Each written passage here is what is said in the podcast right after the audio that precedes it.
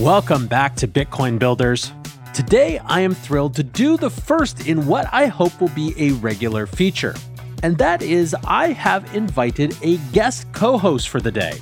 Some of you guys may know George Kaloudis for his work on Markets Daily and his various hosting with Coindesk. Many of you who are paying attention may know that he holds down the Bitcoin space for that company. And when I invited George to come on the show as a co host and recommend someone to join as a guest, his first idea was Nifty Nei, aka Lisa Neigut. Nifty is a Bitcoin developer, and as you will hear a lot on this show, an incredible Bitcoin educator. She's the founder of Base 58, the Bitcoin Protocol Academy, and is doing some extremely cool things helping people learn about Bitcoin. Bitcoin Builders is brought to you by In Wolf's Clothing. Wolf is the first startup accelerator entirely dedicated to Bitcoin and Lightning. Find out more at wolfnyc.com. It's Tuesday, August 8th. This is Bitcoin Builders. Let's go. All right, friends, welcome to Bitcoin Builders. How you doing, guys? Doing great. Doing great. Thanks. Yeah. I'm super excited. This is something that when I first started doing this show, I had in mind was the type of thing that I wanted to do, which is have friends and kind of step into a guest host role. And George you get to kick that off. So I think as we get started, quickly introduce yourself and then Nifty here was your your first thought for who you'd like to have join you for this. So maybe you can also introduce our other illustrious guest. Yeah, that that might surprise Nifty honestly, but uh we're good friends I think in like the Bitcoin uh, sense of the word and outside Bitcoin. But uh, I'm George Kaloudis. I work at CoinDesk. I used to work in banking back in the bad TradFi world. I worked in investment banking for five years. I was a math guy. I studied math at Davidson College. And then I discovered Bitcoin from my dad. My dad thought it was an awesome thing.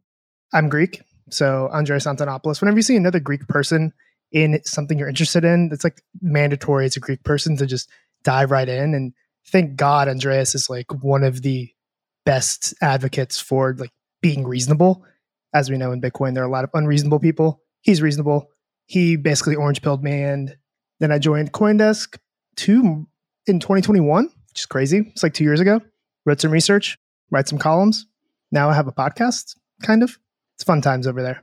But anyway, that's sort of me. And no one really wants to hear me talk because we have Nifty Nei with us. Hey, Nifty. Hey, how's it going? So, Nifty is a Nito Bitcoin dev. She's really actually a Lightning Network dev she used to work at Square, if I remember correctly. You were doing back end work for their Bitcoin engineering team. But then you went over to Blockstream and worked on C Lightning or Core Lightning, which is an implementation of light, the Lightning Network. But the coolest thing that I think she works on is this thing called Base 58, which is an educational company which puts on the BTC conference, does a lot of cool workshops, things like that. Nifty is also like a vampire. She's lived three or four lives. I swear, like you can go stories with her forever. She knows a lot of stuff about a lot of stuff. We can venture to call her like a Renaissance woman, but without the banksters backing her, which I think is a pretty cool way to think about her. Anyway, Nifty, welcome to Bitcoin Builders. Yeah, thanks for having me, guys. This is really great. I'm very honored to be um, one of your first, I guess, first, maybe not first um, guests. Great. You are officially the first of this sort of the, the guest hosted format. And the show's only been around for a couple months. So among the first cohort in general as well. Cool. Super exciting. Yeah, I think you had Evan Kaloudis on, who's like not related to me at all, but you know, somewhere down the line we probably are. like I'll, it's, a, I'll it's a strong last go name. back to Aristotle or something. I don't That's know. right. That's right. Awesome. Well, let's uh, let's start, uh, George. You kind of honed in on Base 58 as you know, if not the most interesting thing, one of the most interesting things. So, Nifty, maybe let's talk about Base 58, what it is, where it came from, and take it from there. Yeah, let's talk about Base 58. So, this is a project I started about a year and a half ago. And it actually started kind of just from like a group of people I was hanging out with, devs and um, more technical Bitcoiners in Houston. I was at the time working on, still sort of today, working on a technical text, textbook about Bitcoin like technicals basically. It's everything that like as a developer getting into Bitcoin that I it's like the resource I would have wanted when I got into doing technical Bitcoin stuff. So it didn't exist. I started writing it and then that was going slow. So I started teaching my friends. So every like every Tuesday we'd get together and like I would go through another section of my book that uh, like the draft that I had of the book. And eventually I was like, you know, I bet there's more people out there that like me getting a book done is like taking forever. Let's like not wait until the book is done. I can just start doing classes online. And so we launched last year with a six week online class. It was like twice a week at the nights. It was a lot of like me. I think it's like the early classes were super fun. And I mean, I think they're still pretty fun, but like it's a lot of me in a terminal. So I would like literally like pull up a text document and a terminal on my laptop and then walk through like byte by byte how Bitcoin transactions work. And it's like a lot of me just like putting bytes together in a text document and trying to see if they'll work using like Bitcoin Core. So it was a lot of fun because like sometimes things would break and like I would like it's kind of like watching someone live code for like an hour and a half, like entertainment. And there'd be like homework once a week kind of thing where you like try and repeat the same thing at home kind of thing.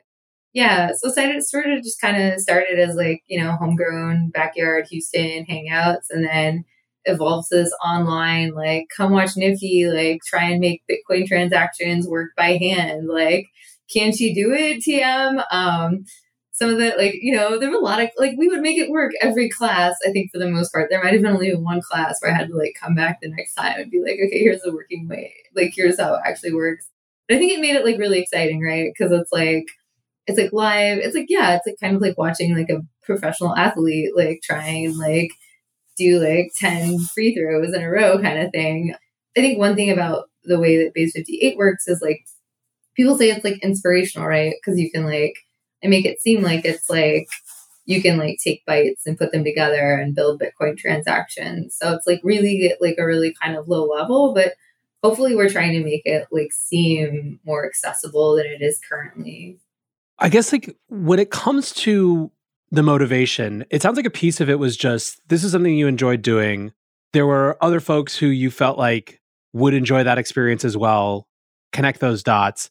But as you've dug into it, I mean, how much do you have a sense of there being like a gap in or a barrier to entry for for Bitcoin development that you're trying to fill there as well? Yeah, that's a great question. Um, I think it's one of those things where if you're trying to get into Bitcoin, there's like a lot there's like a lot of stuff there's more stuff these days than there were like two years ago when i started doing it but i still think that like there's not a lot of like really good information or like just like really like well written or like well organized like coursework if that makes sense that like okay i just want to know how bitcoin transaction works right? Like what are the parts of it? Like how do the scripts work? Like just walk me through like the basics. Like that outside of base 58 i keep like looking at other stuff like that like hands-on practical like nuts and bolts like what's actually going on like i think we're the only i think we're still the only content that does that there's a lot of like other great learning resources that I think start at different places. So Chaincode has like a free seminar that they do, like a fellowship for like lightning stuff and for um like a Bitcoin main chain. But they talk about like 51% attacks and like how does like the block work kind of more at the theoretical level or like what would you get at like a seminar class? And so it's a lot of reading and stuff. Base 58 aims to be kind of like the um like I just want to know how it works, right? Like what are these pieces? Like you know, like what's in the toolbox of like a Bitcoin transaction. So yeah, I think we are kind of like, I don't feel like maybe I'm not like totally answering your question here, but I do feel like, you know, we're like definitely like filling, I think what is a pretty big gap and like sort of a like the existing resources out there, I think seem too technical and too difficult. Like if you, you could go read the BIPs or you could go read the Bitcoin core source code and figure out what's going on. But that's like, that takes like, you know, that takes, I think like a very experienced developer. And the goal of Base 58 stuff is to take maybe like an intermediate level that or someone who's been working as a dev for a few years, or even like I met someone a few weeks ago at the Lightning Summit in um actually he was in my lightning class. We did our first ever lightning class like three weeks ago now in Nashville. It was great. And it just so happened that one of the guys in there got his start doing developer stuff by taking the Base 58 online class. I don't actually teach programming in the Bitcoin Dev Basics. We kind of assume you know how to program or you can learn it elsewhere. He didn't know how to program. He took the class. He got through it. He had to like show up to TA hours and get some help, but like he made it through it. Later he went and took like one of those like boot camps that like they teach you how to do like web dev stuff. So now he does like web devy things for Mutiny Wallet, I think is my understanding. But like it basically got him to the point where he was like able to start contributing to like the Mutiny Wallet stuff. And he's probably the biggest contributor to this like uh, I forget the name. There's like this game that's like Satoshi's Adventures or something like that. He gave a presentation on it at the Lightning Summit. That was like he was like invited as a speaker to the Lightning Summit because he had been contributing to this like game to teach people how Bitcoin works. Um, anyways, I don't know where I'm going with this, but um, like yeah, I think it's like I think we're like sincerely filling a, a, a niche in the market that I'm really excited to get to tell people about how Bitcoin works. Yeah, Nifty. It sounds like this is something that needs to exist and something that people in the industry at least recognize as something that needs to exist. So this is probably like I don't know, way too tactical, but why are you guys the only ones who exist who are doing like this hands-on like LARP, like doing the Bitcoin transactions, like how to actually code versus, you know, the big theoretical sort of comp sci classes you would take in college versus the boot camp you would take after college? I don't know. Yeah. I mean, part of me, like, I, I think it's actually just like, this might be a little, I think the people that understand it well enough to write the curriculum to do it are really busy. They're all working. They're working on building Bitcoin. They're working on the thing that they think is the most exciting and the way that they think they can contribute the best to the ecosystem, which is by like writing code and building out new parts of the protocol I think the like the cohort of Bitcoiners that are technical that really actually like one understand this stuff well enough period is pretty small. So that's a small group. And then when you look in that group, you're like, okay, out of these people, who's the best at actually like creating curriculum around it, like explaining it, right? Like I think one thing that um I've been able to contribute, like my like maybe unique twist on it is like the order that I present information to you is very unique. Like there's no one else has figured out how to break it up into the parts that we do and do it in the order. Like when you go through the class, the idea is that it's like you're going to climb a really steep mountain, but I've made like the on ramp as like least inclined as possible, if that makes sense. And I think that that takes like a certain, you know, it's like the overlap of like three different skill sets, right? Like who knows the Bitcoin technicals, who's good at actually like explaining information, and then who's got like the time and like energy to actually like put that into an organization and like do that instead of contributing to the protocols etc i don't think you end up with a very big group yeah i mean I, I can't really think of many people that would be fit to be able to do that i do have a question about the types of people you are targeting it sounds like you target people who already understand bitcoin who are pretty technical yeah i'm actually like we've had like so people coming through the class. I've had people that like I've had people that don't know how to code yet. Okay. We've had like a couple VCs kind of sit through class. Um, one of the the like non-technical founder of Anchor Watch, Becca, came through one of the classes. I don't think she did any of the homework, but she said that like, you know, just sitting in the classes, it's enough to see like what's happening. That now when she's working on like a basically a Miniscript, like a more technical Bitcoin technical project, she has like a she like knows what people are talking about. Like she like has that like understanding of like where the stuff is and like what people yeah. So it makes it like I think that the people like uh what am I trying to say? I think I like to think that like anyone can come through the class. Um it's just how hard is it? How much are you gonna get out of it? And how much time are you gonna have to spend with the material? Yeah. If you already know a lot about programming or like it's not even programming that we do it's like a lot of like hashes and byte manipulation and like how is data stored and transmitted on computers like if you already have like that basics of understanding you have less things that you have to learn. You only have to learn the new stuff which is the bitcoin stuff. Whereas if you're coming to it with like out any of that knowledge like you've got like you've got just like a bigger workload i think. Yeah I, I wanted to ask that as sort of a leading question too. Do you have college juniors and college seniors who are studying computer science interested in doing base 58 stuff? Because I feel like that would be really cool. That'd be awesome because we have this sort of lack of talent, young talent coming up in Bitcoin development specifically. Everyone who's young in Bitcoin seems to be like some sort of influencer. That's not really what we're talking about here. But are you finding interest from college juniors, college seniors, people who know like the computer science? So I think like base 58, like I feel like in terms of like advertising funnel pipeline, I have like done zero work on that, hoping that like really kind of been focusing in the short term on trying to get a lot more of our content available as like online classes. So they're just like, you can just like go through it, self paced study stuff. I think at some point, yeah, I would love to figure out how to get like way more like, you know, young 20s or even just like early career people coming through. I think in terms of you know, people have to hear about you. People have to understand like the value proposition, right? Like there's a whole communication and like marketing growth aspect of like growing a business or like offering something for sale that I think as an organization we just like haven't quite figured out yet. The follow up question I wanted to ask is something that feels like it's two or three steps too far ahead, but I'm just going to already offer my first roadblock to targeting juniors and, and seniors. And we're talking about talented people wanting to work on Bitcoin. We want talented people to work on Bitcoin. We don't want half rate programmers if you know, I don't know, say MIT, the best programmers from MIT, they're going to want to go work at Google and make two hundred fifty thousand dollars a year. They're not going to go want want to go work on Bitcoin Core and get yelled at by people on Twitter. I think that's like okay, but like so there's two things I want to raise there. Like one, why are MIT engineers so good? And two, I don't think everyone who goes to MIT is actually like that. I actually think there's like maybe like let's say like an 80-20 rule, like 80% of them maybe want to like are doing it because it's like a good secure career maybe.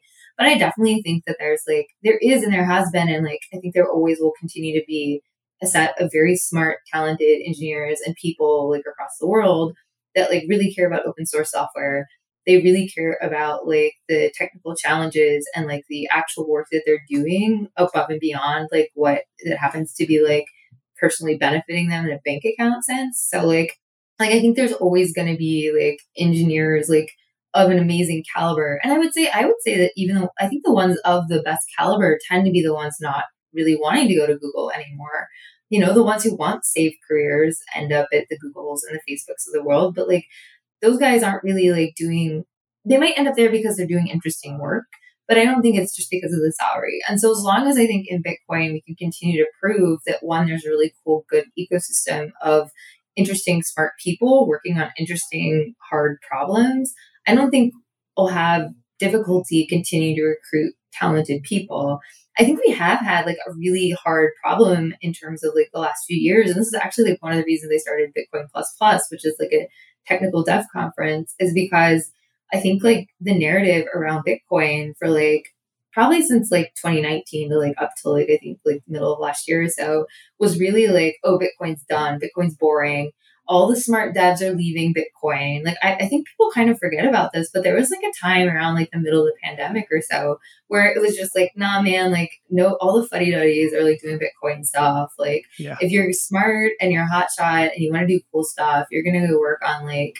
Solana. Yeah, you're gonna do Solana. Like like all the hot shot devs are like Bitcoin's like old school and like whatever. And I was like, that's not true. Like that's like there's cool, interesting work happening on Bitcoin it's just not ending up in like whatever the discourse is. So like I was like, okay, I'm gonna get all the cool people I know that are doing stuff to a conference and we're gonna record it and we're gonna just all like hang out and we're gonna start building like a community of cool, fun like Bitcoin hackers doing like hackathons and like building community of cool people doing cool things because they exist. It's just like I think like the the mainstream narrative like had just kind of like we'd fallen out of that. Yeah.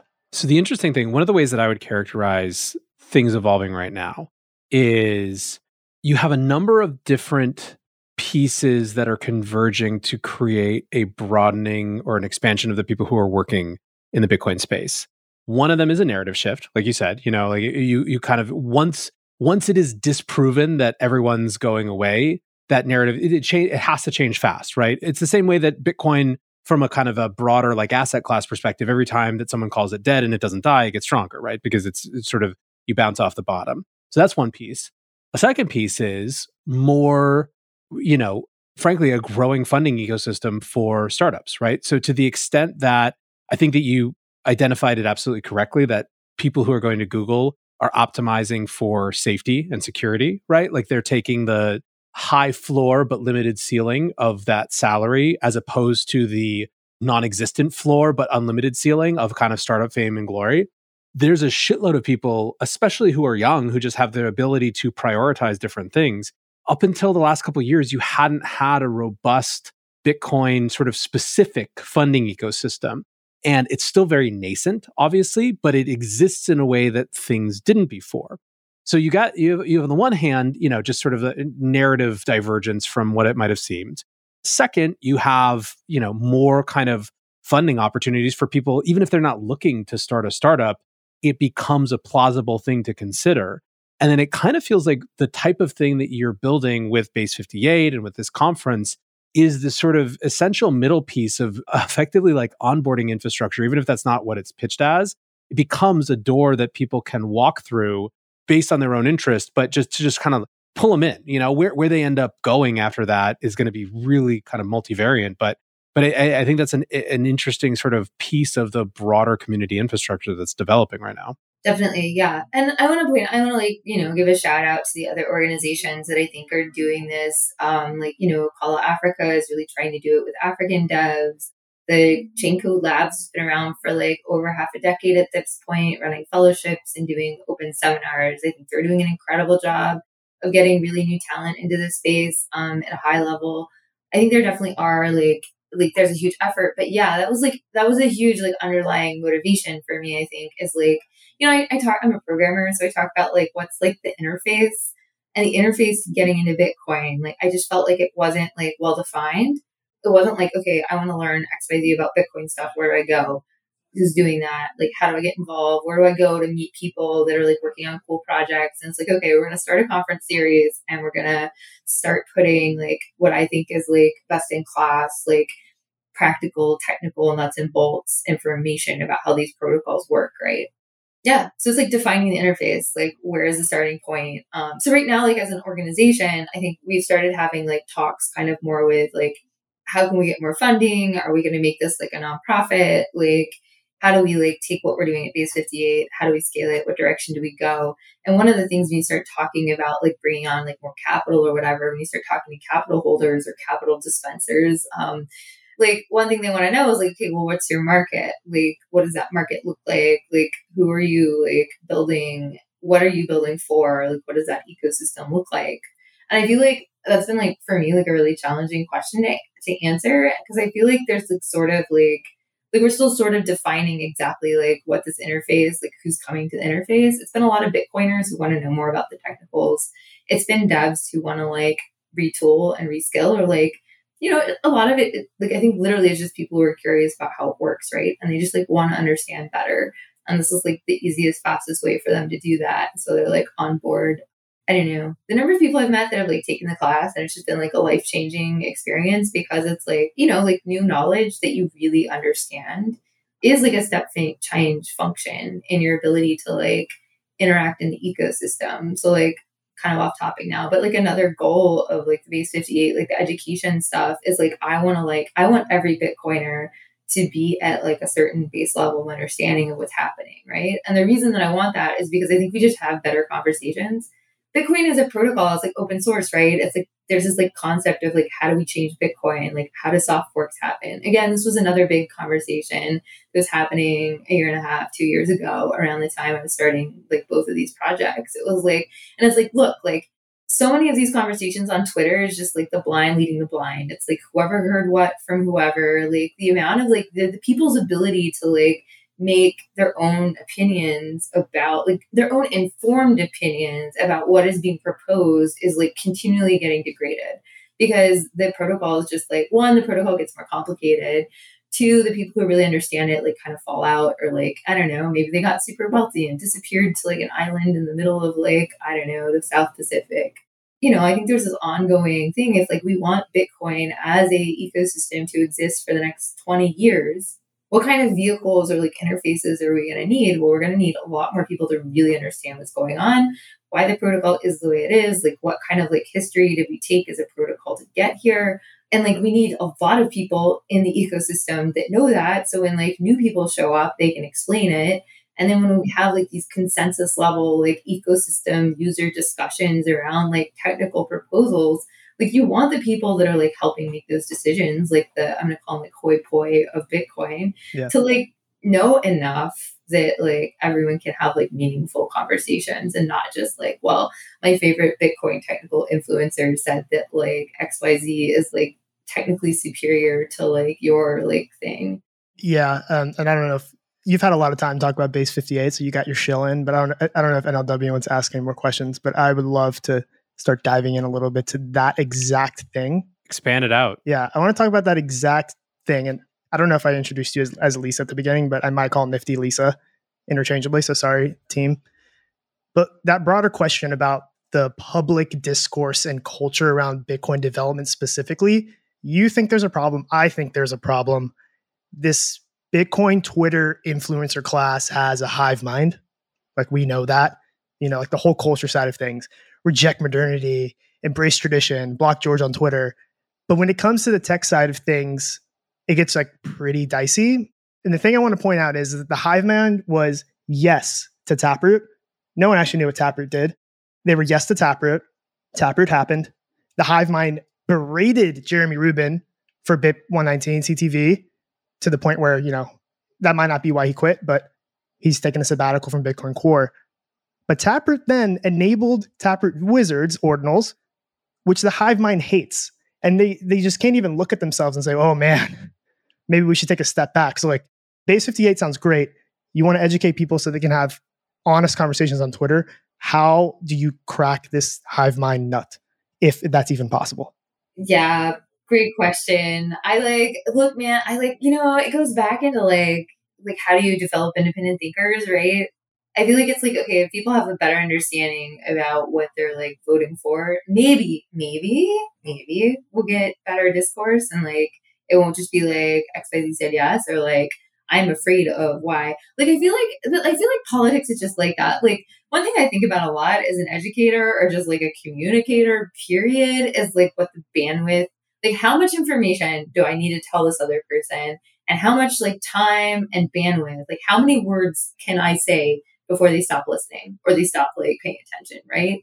And I feel like on Twitter, like okay, so like Bitcoin technical stuff tends to be like, okay, you need to take 24 hours of classes at base 58 and we condense it down and go through it like at a faster pace than anywhere else, but that's still like 30 to 40 hours of work, right?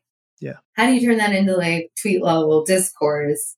Bruh, I don't know. Like, I feel like this, this is like, okay, it's like, okay, I'm doing base 58 stuff. I'm gonna get as many people as I can that like are like a good fit for that piece of class. And maybe one of them will figure out how to communicate in such a way that like the rest of the hive mind like gets educated, you know? So like one thing in base 58 I definitely like kind of prioritize is like I have kind of a good example of this is like if you are like an educator or doing educated like things, I am like way more willing to work with you and like how do I get you into class? Like how do you if you are like maybe I should just like send out like a, a free base 58 something to like all the Bitcoin influencers. Like if you were like a Bitcoin, whatever, just do like this challenge, like base 58, yeah. take the technicals challenge or something.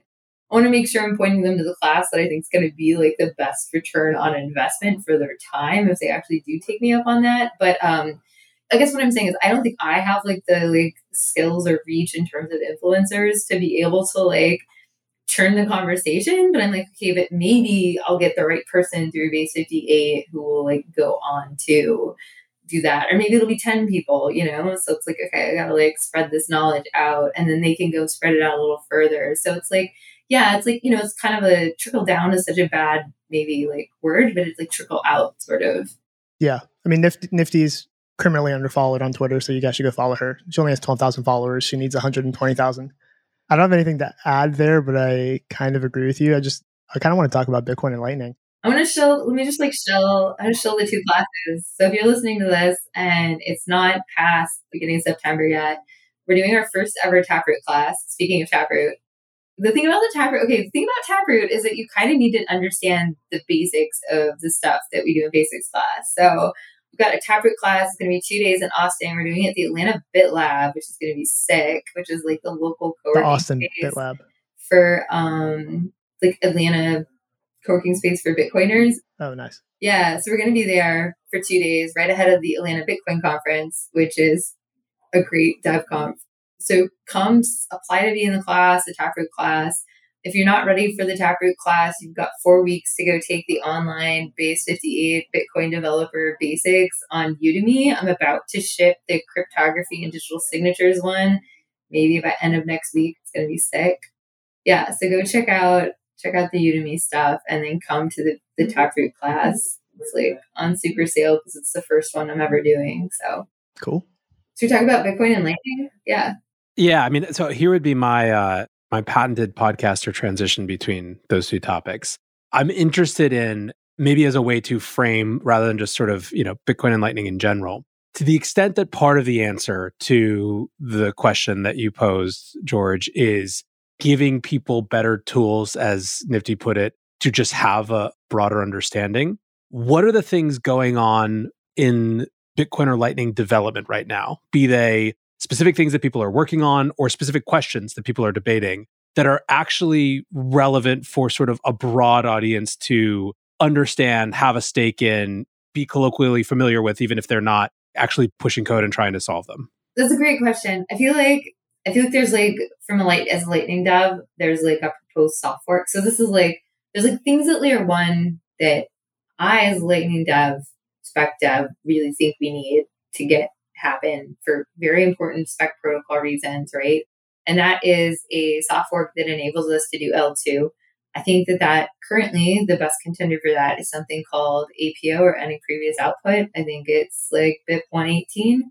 I think there's like so much discourse going on right now about like what the next soft soft fork should be. Should we have one? And I feel like okay, one, if everyone really understood what's going on with Lightning and how L2 fixes it, I feel like there would be like not end of conversation, but like tomorrow people i think like the the uh impetus to like get that soft fork done would like go up like 100x because of such what a huge and enormous like benefit it is to the lightning protocol. Like it lets us do like it reduces the complexity in the protocol like a hundredfold and from like a i am a investment advisor who wants to get like returns on bitcoin so i'm like want to put invest funds in opening lightning channels it removes an entire class of like funds risk Right now, there's an enormous class of like fund risk in opening Lightning channel and holding funds in a Lightning channel. And like this, what we need a soft fork on Bitcoin to fix it. And if we fix it, we'll like remove an entire, like this entire class of risk of losing all your money, basically. So why is it contentious? This is APO, uh, any prev out, right? Why is it so contentious? I think the thing that's contentious about it is that there is another pro- proposal that was made that basically kind of like okay so it's not it's contentious in the sense of like we have options which option do we pick? And why do we pick that option over the other one? So i feel like we ended up in like what we call like in bitcoin or in like tech stuff like almost bike shedding territory of like what like color shed do we want? And why is blue better than green? And like are the flavors or like you know the like light reflective properties of blue going to like keep the shed three degrees cooler than green, etc. And then there was this whole thing about like, well, if we're doing APO, should we do something else? Like, should APO be the only one? And so you kind of like we just ended up, I think, and I think we're still kind of in this like place where there's just this like really large. It's just kind of like it's like it wasn't originally a very large design space. It was like we're gonna make this one change and it's gonna like really unlock a lot of nice things for Lightning. I think it ended up someone realized you could do something called covenants using APO. And then all of a sudden it was like, now we have to talk about covenant design space for like years. Yeah, don't say the covenant word around. Yeah, I was trying not to. I don't know if you noticed, but I was like definitely not mentioning that one. You're an educator. In one sentence, tell me what APO actually is. I'm like kind of there, but I'm not quite sure I know what it is. It's funny because I'm just working. I'm working on this stuff that sort of pre-explains this in my class right now in the digital signatures class. So it has to do with digital signatures. APO changes what kind of information you're putting your signature on. So like when you have a Bitcoin transaction, usually you sign them, like you have to make a signature and then you can like spend the Bitcoin. Whenever you make a signature on a digital document, sorry, this is longer than a sentence, whatever, I'm keep going whenever you put a signature on a digital document, it's like what's in that digital document. Like that's what you're committing to, right? And if anything, the document changes, your signature is no longer valid, right? APO takes like the standard contract for like a Bitcoin transaction when you're going to sign it, and it removes uh, one piece of information. And that removal of that one piece of information makes those signatures like way more powerful in a weird sense. More flexible. More flexible, yeah. So now you can take that signature and it's like the number of documents you can attach that signature to and have those documents be valid is just like there's a lot more. You just get a lot more flexibility with it. So let's you do cool and interesting like protocol design things because now you've got like a way more flexible signature. But yeah. The discussion becomes what else does it enable that might be bad? Right. Oh my gosh. Oh, now we've got all this extra flexibility. Like, what contortions can we make with this extra flexibility now? Do we really want to be able to do the splits on Bitcoin? We couldn't do the splits before. That seems like it could be painful and dangerous and might hurt people. So now let's talk about like, is that even a thing we want to enable? And like, if we're not enabling, if we're going to enable doing splits, like maybe there's a way we can enable splits that also enables cartwheels. And so then we can do splits and cartwheels Whereas before, like literally all we could do is like, I don't know, like walk down a balance beam. So then I don't know, now you it's like now you almost end up with like aesthetic judgments of like what's a prettier cartwheel, how to like if you're gonna do the splits, how long can you hold them for? Like maybe if you hold the splits for too long, Coinbase can like lock all your money up into like a contract that you can never get it out of again. You know, those sorts of things. Lisa, you saying splits a lot and saying lightning a lot makes me want to talk about lightning because you're I mean you're biased, right? You like Lightning the most of everything in Bitcoin, it seems. And so, Lightning splits. What's the fun stuff happening in Lightning? What about splicing? I heard about this a, a couple of times from Dusty. Oh my God, splicing. I've been saying splicing. So, like, splicing, in my opinion, is like the most exciting feature update to like the Lightning protocol since I started like five years ago. That might be the first thing you've ever said to me ever when I met you. Oh, really? Two Miami's ago. Yeah, I think you were talking about splicing with maybe uh, Christian Decker or something. And the first thing I years ago, was, actually, this is what it is. The sidebar is you said something about splicing. You look up, and I had a bunch of hair back then, and you're like, that guy kind of looks like SBF. And I was like, oh no. Anyway, continue splicing. splicing, yeah. So like it's Lightning is like a protocol also, right? It takes a long time to change things because like you have a bunch of devs who like fighting about what color they're gonna paint the shed, who have to all agree on something. So it just takes a long time to like reach consensus among the devs. Anyways, splicing is a proposal to, or like, I guess at this point it's like a shipped feature, which is very exciting. This is as of like a few weeks ago, really. Um, you can now, you, you can like touch splicing now, which is exciting. So really for a long time, it's just an idea. But then, and oh man, I think one of the things that's difficult about splicing, and this is why more people need to take the base 58 lightning class or like in general, is that in order to understand it, you need to understand what lightning is doing like, you know, this is why Base 58 started. I just want more people I can talk to. I can like tell them what's going on in my life and they'll be like, oh, Lisa, that makes sense. Cause like splicing requires you to kind of understand one of the limitations right now of lightning channels. What is that limitation, Lisa? Well, it's that when you open a channel, you decide how much Bitcoin you want to put into the channel. Let's say, I don't know, half a Bitcoin, 550,000, 50 million sats. All right. So George and I open a channel and I put 50 million sats into the channel and then George and I like send some money back and forth. And then all of a sudden, like George and I have been doing, I don't know, we've been like trading baseball cards or something. So we keep sending each other a lot of sats back and forth. And we like at some point decide that like the size of that channel just like isn't like 50 million sats just isn't enough. We have like so much like baseball card trading going between us that like we really need like a whole Bitcoin in this channel, right? So how do you like how do you add capacity to a lightning channel? Well, right now, current protocol, new channel. You either open a new channel, so now you have two channels, which then has like a lot of like more complicated overhead kind of, and it's more expensive on chain because now you have two transactions you're gonna have to do eventually to close those channels, right?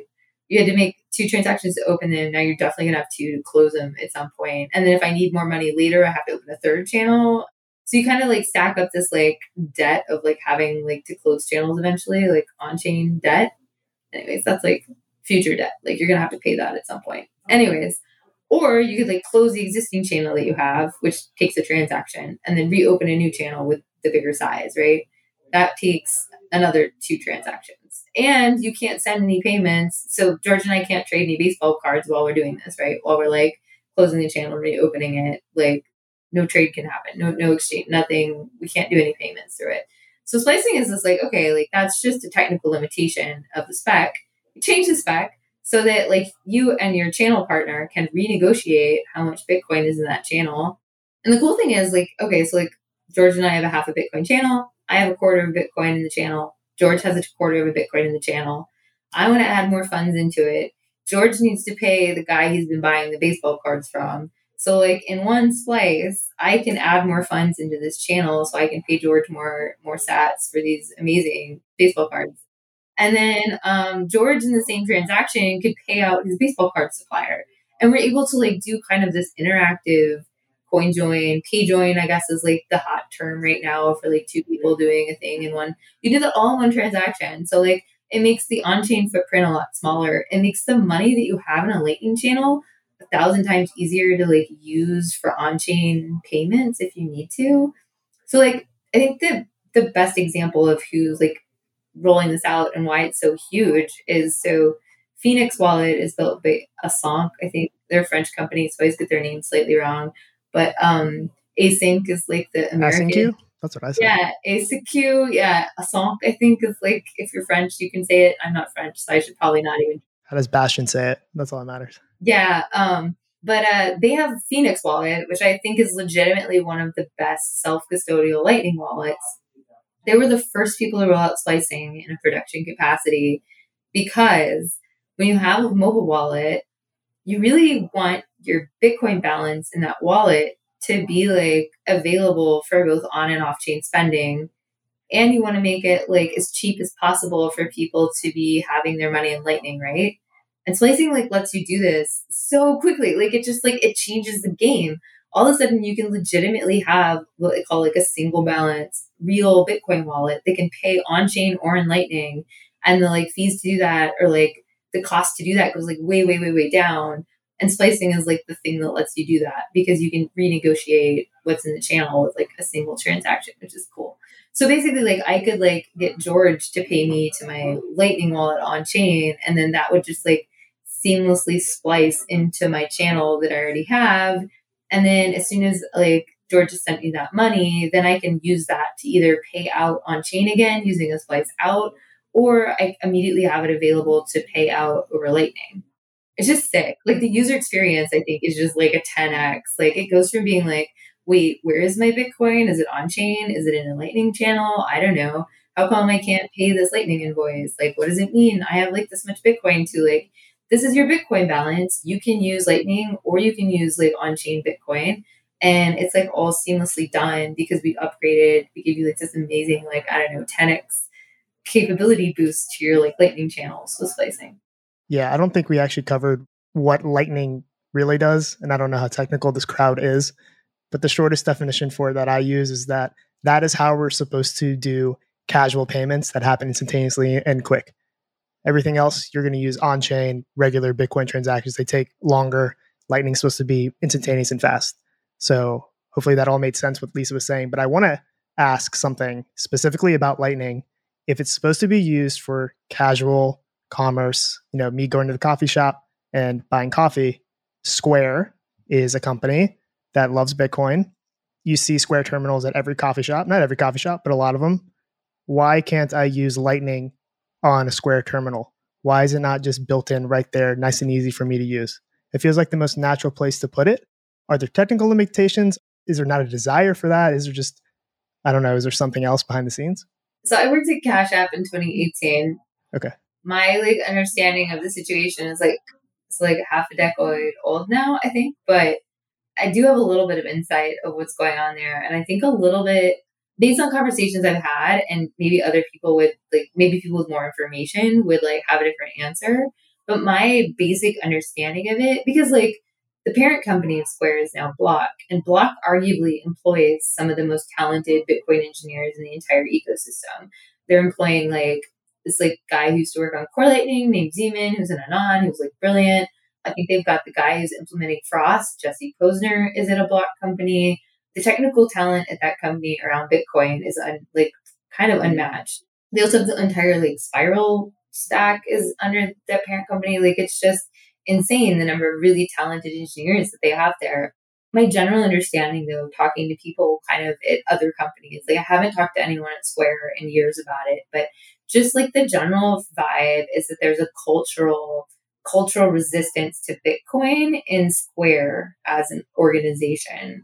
So like it's kind of funny because like to me it kind of explains why Block exists. Like block exists to like sort of route around the cultural resistance at Square. So like all these other companies, I think every other like organization under the block umbrella is doing Bitcoin related stuff. And maybe there's some people inside of Square that are working on it. Maybe it's a project that they're hoping to get out after they've finished out building out their LSP at C equals. Like maybe they're just building all this infrastructure because at some point in the future, TM, they'll like magically unveil it. And so maybe they're like working on it. Maybe it's a thing in progress. But like as of a few years ago, when I was having conversations with people that were at and in like the block ecosystem, it seemed like there was a lot of cultural resistance to Bitcoin inside the engineering culture at Square itself, which is interesting, I think. I'd agree with that. I would not have guessed that. I have a alternative conspiratorial view on that, on why it's not implemented. Is that Lightning just sometimes does not work. And I mean, like Lightning I've only heard devs say this. I've heard the influencer class call Lightning like the best thing ever, and I've only heard Lightning devs say that it's terrible. So like obviously it's somewhere in between. Like how can we possibly put Lightning into terminals when all the only thing the consumer cares about is that I can tap and go. I don't care what happens on the back. I don't really care about using Bitcoin. Is there a world where Lightning works more better? And that happens because like Lightning sometimes fails, right? Like transactions sometimes fail. And I think, okay, so I think that the real problem with Lightning failing is sometimes it takes a long time to fail. Um, like it's like, oh, is it gonna work? Is it gonna fail? Like we've been waiting. So like sometimes you do end up with delays. like at least with like, okay, so at least with on-chain payments, on-chain. So like best case, Lightning happens instantly, you're done, which is always better than the Bitcoin on-chain payments, right? Worst case on Lightning is it doesn't, it gets like stuck and it's pending and you don't know how long it's going to take until it unstuck or mm-hmm. fails or succeeds, right? So you're like in this like Schrodinger's like box or whatever where you're like, I don't know what's going to happen. The other bad thing about that, Lightning compared to on chain, Lightning I think loses in this sense because with Lightning, you have no way of knowing how long it's going to be until you get some resolution to that question, right? Like you like, I don't, how long until it's going to fail or succeed? Like, how long do I have until it resolves itself? Whereas on chain, we've got all these like pretty great tools with like mempool.space um, that lets you like kind of just go figure out where you are in the mempool, how much more do you have to pay. Like you can speed up a transaction, you can like cancel payments. Like I think on like the on chain, I think that like unfortunately, or maybe like this is something Lightning can build into, is like you have like much better tools for like figuring out when your transaction is going to happen or if it's going to fail or like how to like retry. Whereas on Lightning, it's like, yeah.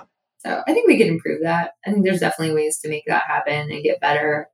I think a little bit of it is like education in terms of like even the devs that are building wallets, like having some way, like helping devs who are building wallets figure out how long a payment has until it has to be canceled and then letting them like so that they know how to build that into like the user the ui right? Because like every payment that gets made on lightning has a timeout on it. It's not something that we expose. I really don't even think that many devs who build lightning enabled wallets really know that. Anyway so i think there's like i definitely think there's things we can do. Like better education will solve all the problems. No i don't know. Um how much do you think these sort of questions of adoption right are based on us actually being behind where the lightning adoption curve should be versus feeling like we're behind because we're in it and we're used to things that are you know like our experience with technology adoption is eh, psychologically even if we mentally understand that it's different it's tiktok which took 9 months to get to 100 million users followed by ChatGPT which took 5 weeks to get to 100 million users followed by threads which took 5 days to get to 100 million users. Like these things are totally different types of technology but like that's sort of our perception of adoption. And, you know, we had Binance sort of, you know, in fits and starts start to kind of wander down the path lumberingly towards Lightning. You know, you now have someone at Coinbase who is publicly available on Twitter to take flack for however they might explore uh, uh, Lightning, which is a huge development. But like if we zoomed out five or 10 years, do you guys think, and this is maybe a question for both of you, it will feel like we were fundamentally behind versus maybe not being so behind based on sort of the inherent conservatism of Bitcoin and, and what it prioritizes and just, you know, the time to actually get Lightning right. And I'm not saying that in a leading way to make sure it is. It could be totally possible that we actually are screwing things up and we are a little behind. But I'm always interested to kind of try to zoom out from things that feel too slow in the moment. I have like an anecdote that I think is like a really good one for this. I started my technical career at Etsy back in like 2012, and the CEO of Etsy at the time is a name by Chad Dickerson. I think that was his name. Hopefully, I don't get that wrong. Um, Chad Dickerson uh, was the CEO of Etsy, and he had this really amazing, I think, story about feeling behind. Especially, so his his story was around like internet adoption, like getting on the internet. So in 1996, he was working at the New York Times, and he was one of the devs or like product managers that was on the team that was getting the New York Times onto the internet, like launching the digital version of the New York Times. And in 1996, they felt like they were extremely behind. They were extremely behind the times. Like they were like the last ones rolling out a thing.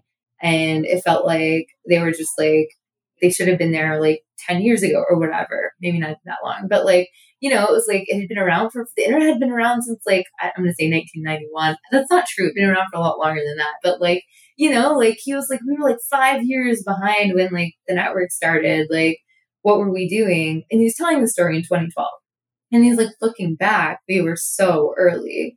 Like, we felt behind. We felt like we weren't where we needed to be at the time. But now, like 15 years later, like we were at the beginning still. Um, so like I think that like the Lightning Network is a lot like the original internet, I think.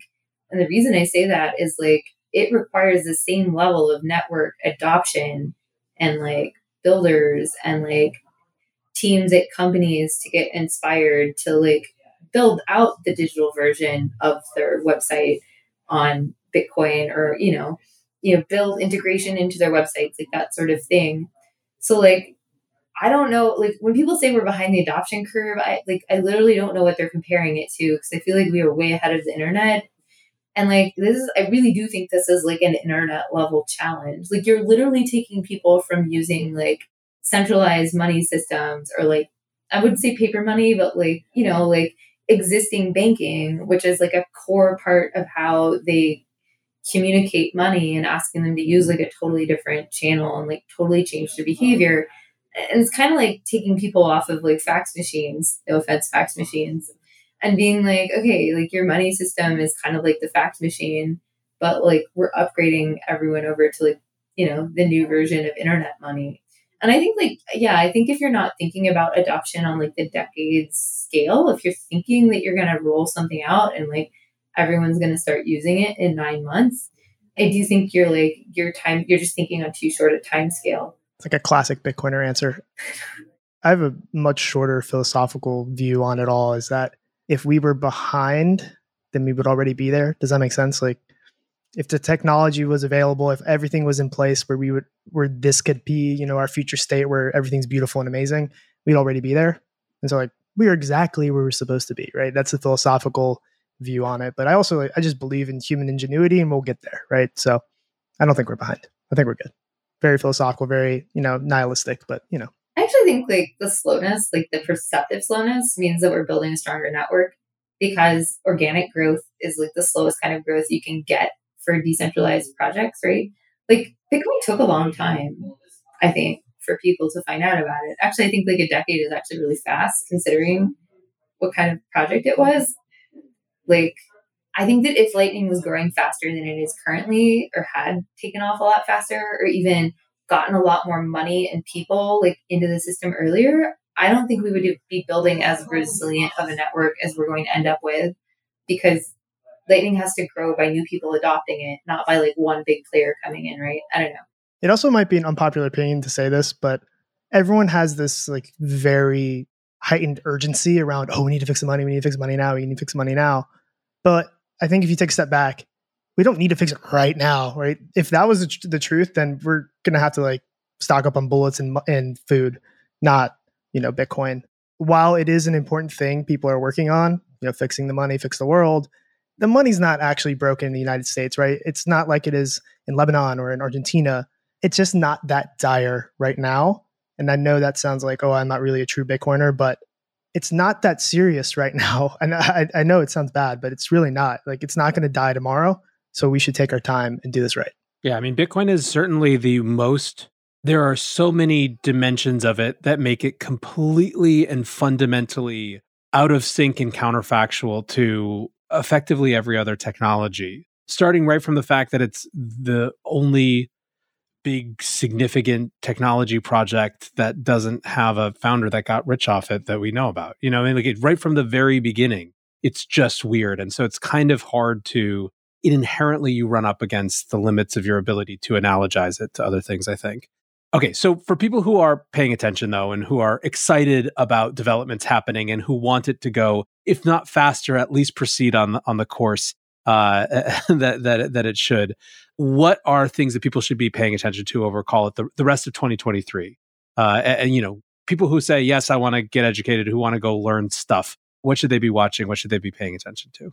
Yeah i mean i think like base 58 just launched our first in-person lightning class. I'm hoping to get that to like an online version at some point in the next eight months. So like i don't know. Okay so like if we want lightning to be everywhere what does that mean? It means that we like get the distribution and like the availability built into existing tools where the people already are, right? So I think that is like figuring out how to convince Square to add it. I think it's also like, you know, you, you go back to education. And it's not just like technical education, it's like education at like the consumer level, right? Like people like need to want Bitcoin. They need to like prefer it as their way to pay. They need to like, and I think to get there, like people need to experience Bitcoin. They need to like it's like a weird chicken and egg problem, right? Like I think in order for people to understand what Bitcoin offers them, they need to experience it and practice holding it and making it not something outside of their like experience. And that takes just like a huge amount of like personal education and interest and like tons of Bitcoiners that I think are already out in the world doing an amazing amount of like basically missionary work, right? Telling people about Bitcoin, holding like, you know, community groups that like help people figure out how to use wallets and do cold like cold storage and like how to set up lightning wallets and you know that's the kind of like grassroots organic like education.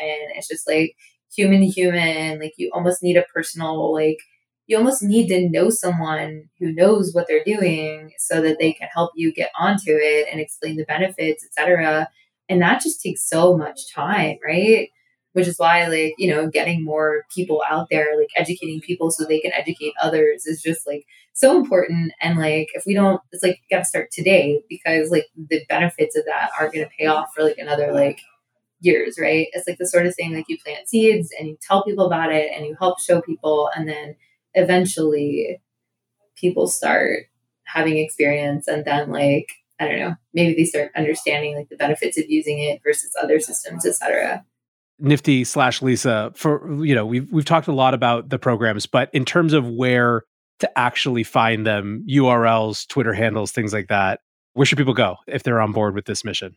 Yeah, find us our so all of our current coursework, class schedule, like online classes, it's all on base58.school. So that's the internet side. And then we're also on Twitter at base58btc. And then you can follow me on Twitter, uh, you know, help grow to grow Nifty to 120k um, campaign going on here. Free follow today. I don't know. Um, I'm at Nifty N I F T Y N E I. And if you got questions about Bitcoin, like yeah, if you tweet them at me, I'll tweet back. No promises that you'll like the answer though. Amazing. Well, thank you so much for uh, for taking some time today. And George, great to have you here uh, hosting alongside. A lot of fun. Enjoyed it. All right, friends, just briefly back to NLW here for a little tiny bit of a wrap up. You know, there was a question in there from George about why more people weren't doing this sort of education. And while I didn't want to disrupt the flow of the conversation, it's pretty clear what the answer is to me. And that's that it takes an extremely specific type of person to be willing to use their talents and skills to educate rather than just making money doing the thing. There is an oft repeated phrase in society those who can't do teach. But anyone who's ever had a great teacher knows how far from the truth that really is. When it comes to developing and building on Bitcoin, it's complex, man. And for as much as we discussed on this show how the economic reality of building on Bitcoin is improving, there are still way better places to make money in other fields.